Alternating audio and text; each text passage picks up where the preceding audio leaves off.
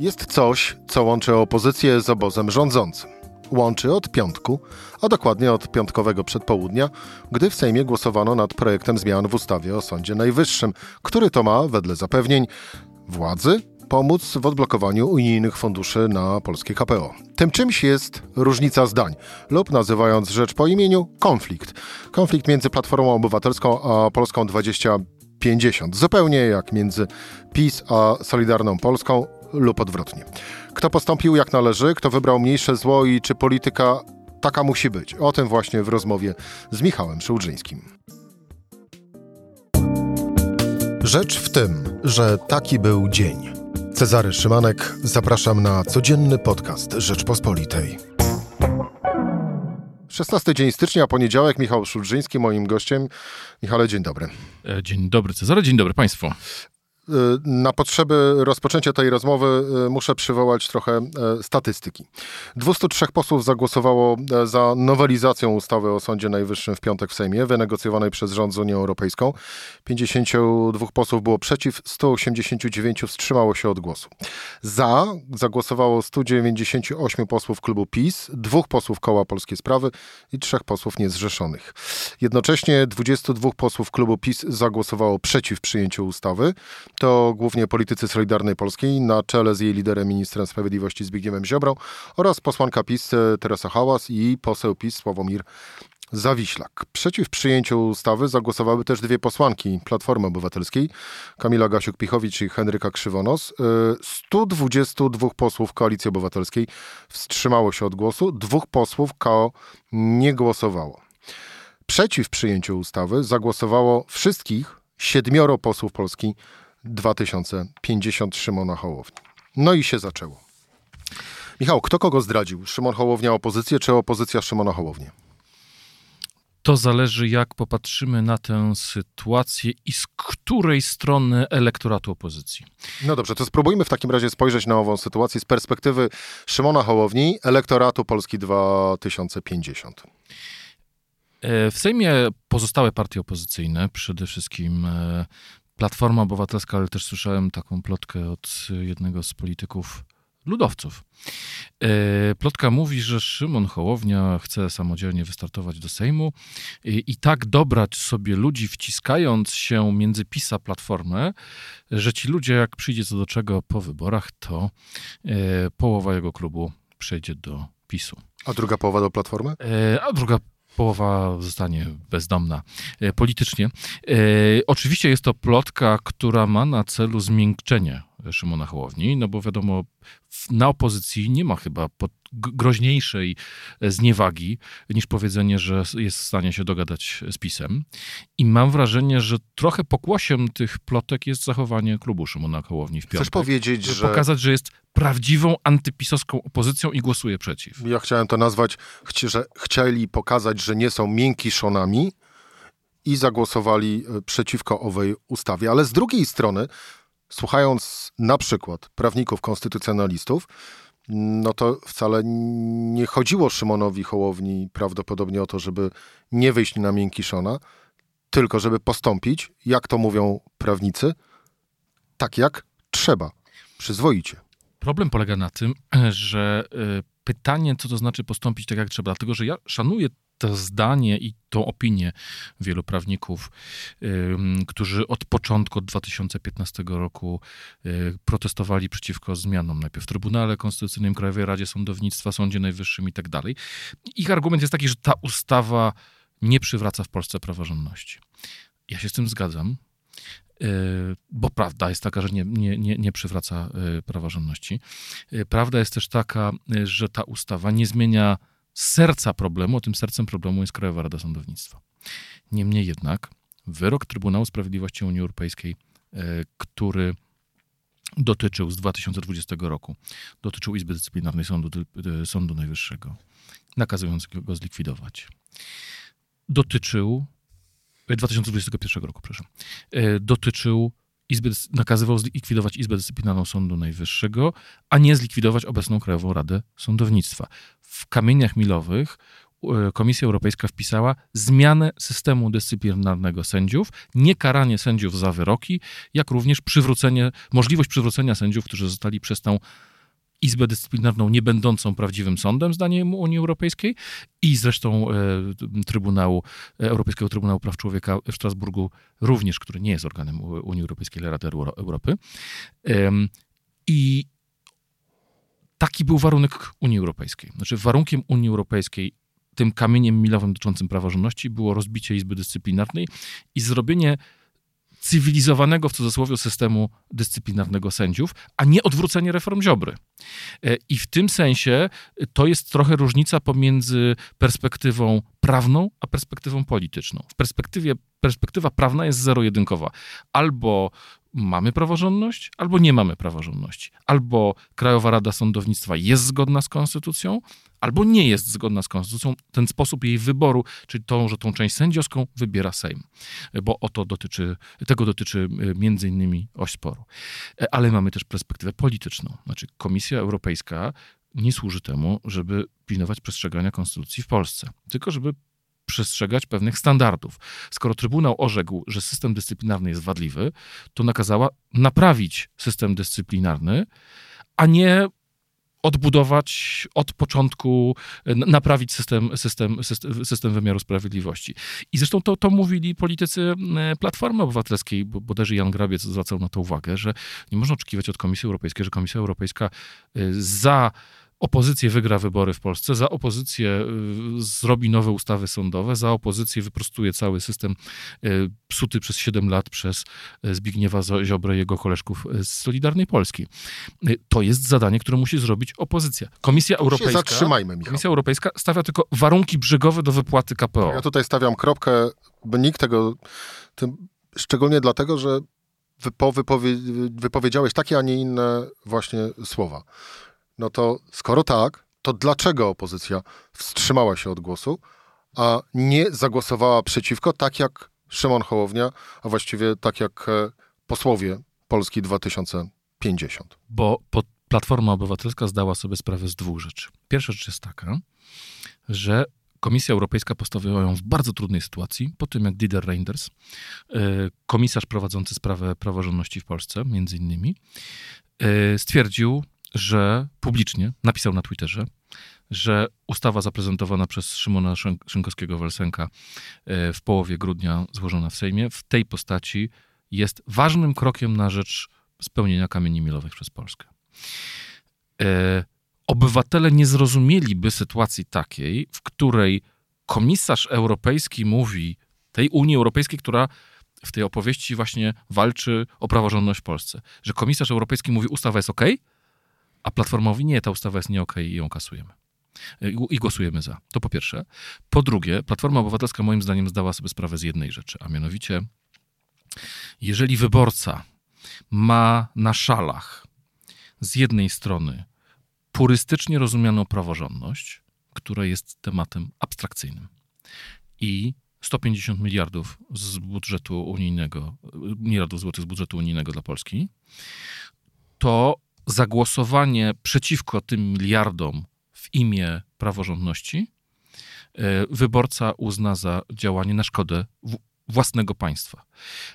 Poprzeć tego opozycja też nie mogła. I dlatego większość opozycji podjęła decyzję o tym, że się wstrzymuje od głosu. Będę polemizował ze stwierdzeniem, że ten zwykły obywatel postrzega praworządność jako problem abstrakcyjny, no bo jednak sędzia Igor Tuleja nie jest abstrakcyjny. Wypadek premier Beaty Szydło też nie był abstrakcyjny.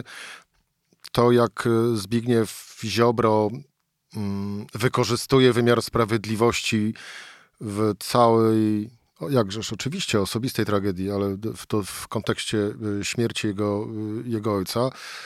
Abstrakcyjny nie jest również Pegasus.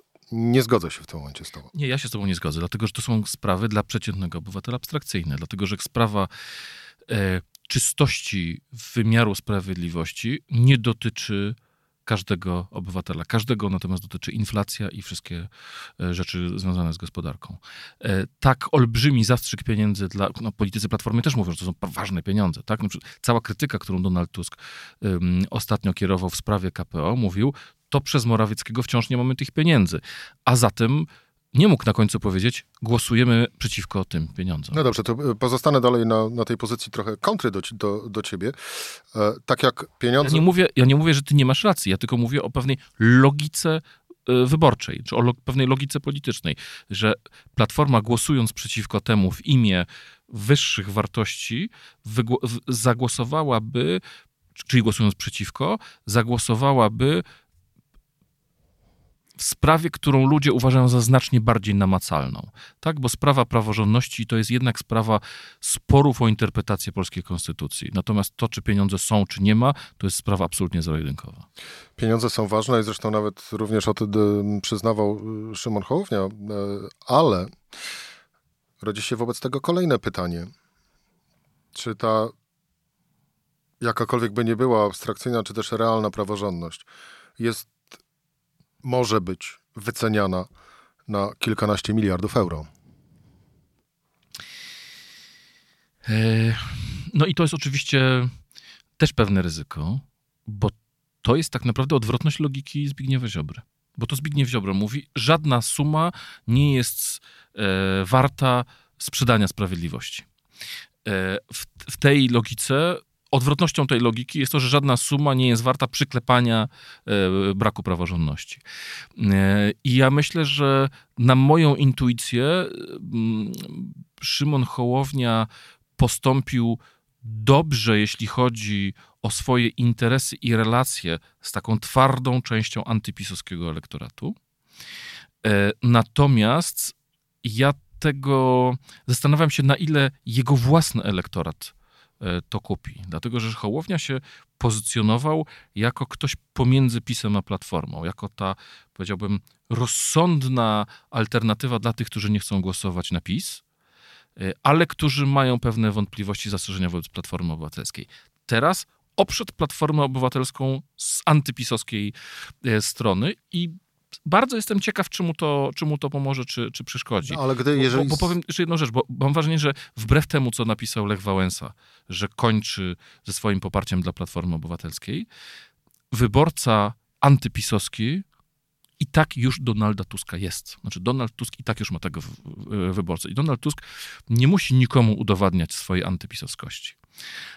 Natomiast jest na tyle, wydaje mi się, charyzmatycznym liderem pewnej części opozycji, że ma możliwość perswazji swoim wyborcom, że słuchajcie, czasami potrzeba robić pewne łamańce. Ta sytuacja była takim właśnie łamańcem i mam wrażenie, że Platforma podjęła próbę wytłumaczenia swoim wyborcom. Dlaczego do tego łamańca...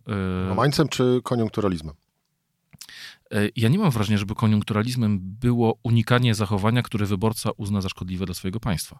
Bo to trzeba pamiętać, to zresztą pisze w komentarzu na stronie er pe pe el redaktor naczelny Rzeczpospolitej Bogusław Chrobota, a mianowicie y, wszyscy wiemy, że jest pewne ryzyko, że te pieniądze zostaną wydane lepiej lub gorzej, ale wszyscy jednak uważają, wie, większość osób uważa, że to są pieniądze dla Polski, a nie dla PiS-u.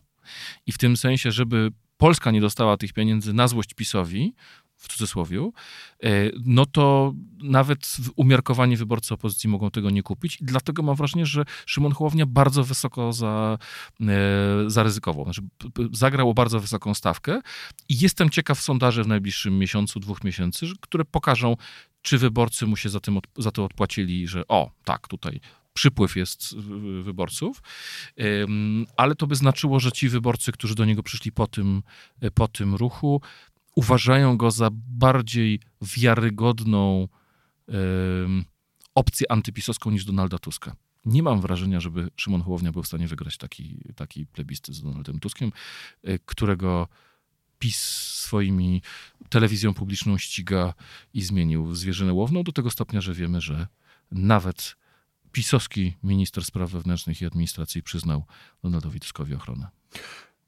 Ale gdyby to zachowanie posłów Polski dwa tysiące pięćdziesiąt wyjąć z tej standardowej kalki PiS-antypis i włożyć w narrację obrońcy zasad, bądź też z drugiej strony ci, którzy uważają, że te zasady można traktować tak, a nie inaczej w zależności od tego, czego wymaga polityczny interes w danej chwili, no to mogą być, mówię o ugrupowaniu P L dwa tysiące pięćdziesiąt i, i ludziach Szymona Hołowni, no to mogą być postrzegani jako ci, którzy, dodam słowo, wreszcie na tej polskiej scenie politycznej zasad dotrzymują.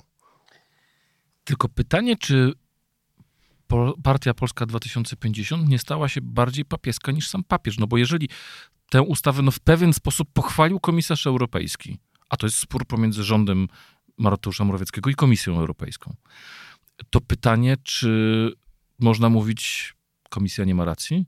Komisja sprzedała sprawę praworządności. Nie no, komisja postawiła PiS warunek tu związany z praworządnością. No, skoro rząd mówi właściwie codziennie, że komisja nie ma racji, to jak opozycja raz na rok powie, to nic by się nie stało. E, oczywiście, że może tak powiedzieć, bo jest wiele spraw, w których e, komisja nie ma racji i, i, i Platforma też to czasem na to zwraca uwagę, chociażby widzimy to w podejściu Platformy do, do, do programu Fit for pięćdziesiąt pięć, gdzie no, sami politycy Platformy się obawiają tempa narzuconego przez komisję. Ale e, jeżeli w myśl narracji Platformy Obywatelskiej to Komisja Europejska strzegła praworządności, to ciężko teraz krytykować Komisję Europejską za to, że akceptuje rozwiązanie, które nie jest rozwiązaniem wszystkich problemów z praworządnością, ale rozwiązuje pewien poszczególną sprawę, która po prostu była opisana w K P O w taki, a nie inny sposób. Przypomnijmy, w K P O jest mowa o odpowiedzialności dyscyplinarnej sędziów, a nie o odwróceniu wszystkich reform. Pełna tak, zwanych, tak zwanych reform. Bo to Pełna zgoda, aczkolwiek z drugiej strony, jak w ubiegłym tygodniu rozmawiałem właśnie na temat owej ustawy z naszą korespondentką, korespondentką Rzeczpospolitej w Brukseli, Anią Słojewską, to doszliśmy również do takiej konstatacji, że kto wie, czy aby w Brukseli a, komisarze i urzędnicy mają pełną świadomość, że Naczelny Sąd Administracyjny to nie jest sąd właściwy, o czym zresztą właściwie chyba mówią wszyscy, począwszy od prezydenta na opozycji skoń- kończąc, że to nie jest sąd właściwy do zajmowania się sprawami dyscyplinarnymi, a został tylko i wyłącznie dlatego wybrany jako ten, który powinien się zajmować kwestiami dyscyplinarnymi, bo wedle oceny Komisji Europejskiej tam ze wszystkich sądów w Polsce jest najmniej ludzi Ziobro, co z kolei powoduje, że jest najmniej zależny, zależny politycznie. To, co zyskać może Szymon Hołownia, jak sam mówiłeś, zobaczymy tak naprawdę za, dopiero za jakieś kilka tygodni i zobaczymy to w sondażach, przynajmniej na, na, na początku. Ale to, co z kolei teraz spróbujmy opisać, czyli co się może dalej wydarzyć. Po stronie opozycji? Nie, już mówię w tym momencie ze, z, samą, z samą ustawą o Sądzie Najwyższym. Mam wrażenie, że tutaj znowu stoimy przed niewiadomą. Opozycja zapowiada, że zgłosi te same poprawki, które zgłaszała w, sej- w Sejmie. Yy, I teraz będzie do... Szymon Hołownia apeluje, aby Senat odrzucił. Całą ustawę. Całą ustawę. Tak jest. Yy, I teraz będziemy mieli bardzo ciekawą rozgrywkę Teraz będziemy mieli bardzo ciekawą rozgrywkę, no ale jednak Szymon Hołownia nie ma większości w Sejmie, w Senacie. Tutaj, tutaj jest w stanie sobie, jeżeli dobrze liczę, poradzić Platforma, P S L i Lewica. Ale zakładając na moment, że będzie ta zgoda pomiędzy tymi największymi partiami opozycyjnymi, nie licząc Szymona Hołowni, i te poprawki zostaną przyjęte. Moim zdaniem będzie najciekawsza rozgrywka w, w, w Sejmie później, ponieważ Sejm musi tę ustawę rozpatrzeć ponownie, a ściśle mówiąc poprawki zgłoszone przez opozycję. I przyznam szczerze, że nie mam jasności, jak ta sprawa będzie wyglądać. Prezydent Andrzej Duda dostał dzisiaj, dostał dzisiaj list otwarty od Zbigniewa Ziobry, w którym Ziobro usiłuje wciągnąć premiera, prezydenta w grę przeciwko premierowi. I to jest oczywiście granie na tym poczuciu, które było widoczne w zachowaniu premiera, prezydenta, który ewidentnie poczuł się no... odsunięty na dalszy tor, czy taki jakiś troszeczkę wy, wy, wy, wyminięty przy ustawie o Sądzie Najwyższym. Właściwie już można mówić, to jest ustawa o w Naczelnym Sądzie Administracyjnym. I to jest sprytne ze strony Zbigniewa Ziobry, bo tak naprawdę chodzi o cały system istnienia K P O. Tylko ja wątpię, żeby prezydent Andrzej Duda w to wszedł, bo by tym samym podważył swoją zeszłoroczną inicjatywę, gdy próbował sam się dogadać z Urszulą von der Leyen i sam składał ustawę likwidującą Izbę Dyscyplinarną.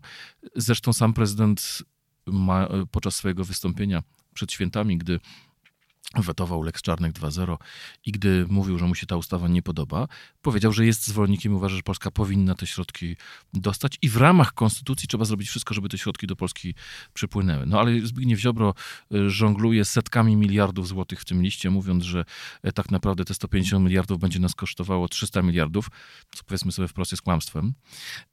I że jeszcze dodatkową ceną jest Fit for pięćdziesiąt pięć i dziewięćset miliardów, które będziemy musieli zapłacić Brukseli, co też jest kłamstwem. To są pieniądze, które zainwestujemy. Po pierwsze, nie ma pewności, że to jest dziewięćset miliardów, ale zakładając nawet, że to są tego rzędu sumy, to są inwestycje w polską gospodarkę.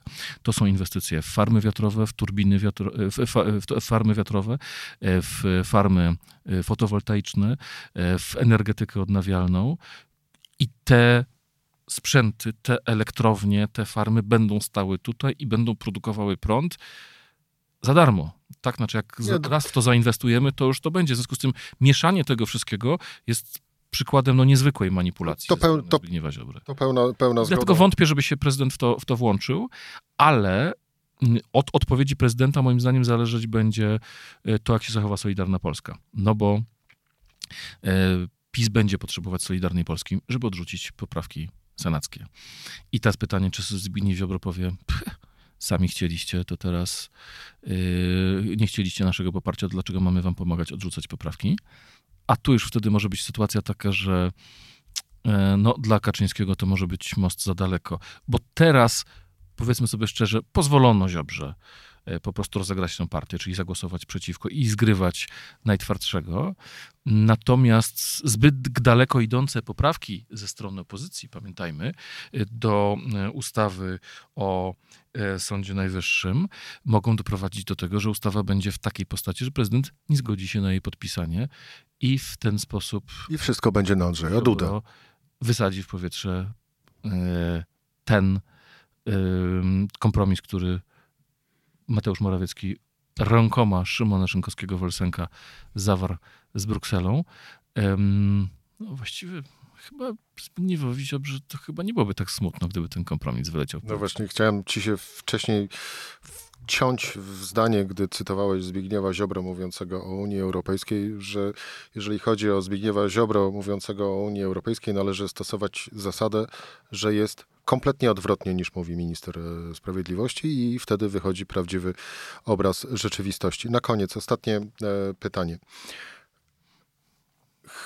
Chwilowa awantura, czy koniec tej mitycznej już właściwie wspólnej listy na opozycji?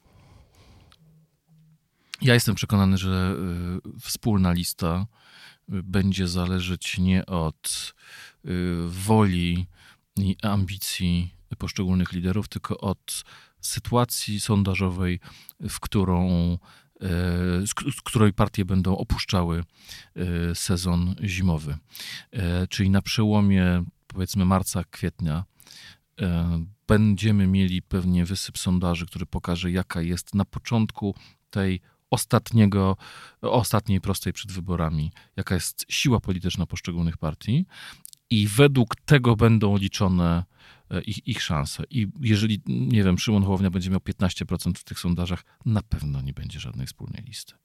Jeżeli będzie miał osiem procent, to będzie rozmawiać z Donaldem Tuskiem czy Władysławem Kosiniakiem-Kamyszem na zupełnie innych warunkach niż, niż gdyby miał tych kilkanaście. A wtedy, jeżeli ktoś z Państwa się zastanawia, jak możliwe jest dalsze wspólne życie, no to wystarczy popatrzeć na coś, co kiedyś nazywało się Zjednoczoną Prawicą, a teraz tak naprawdę jest po prostu prawicą pokłóconą.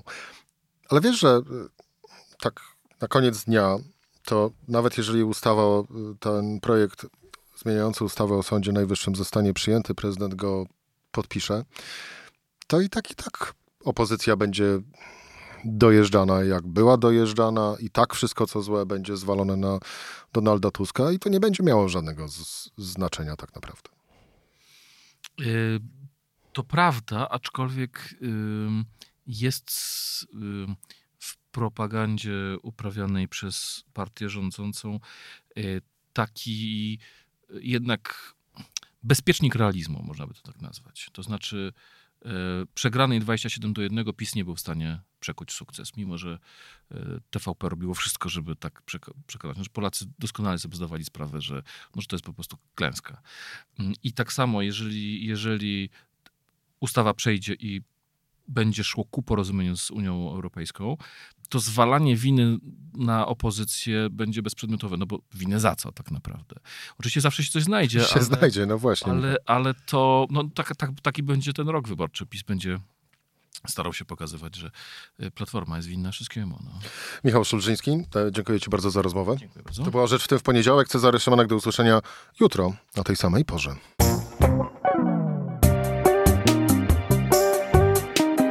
Rzecz w tym to codzienny program Rzeczpospolitej. Od poniedziałku do czwartku o godzinie siedemnastej. Słuchaj na stronie podcasty kropka r p kropka p l. Włącz Rzecz w tym w serwisie streamingowym.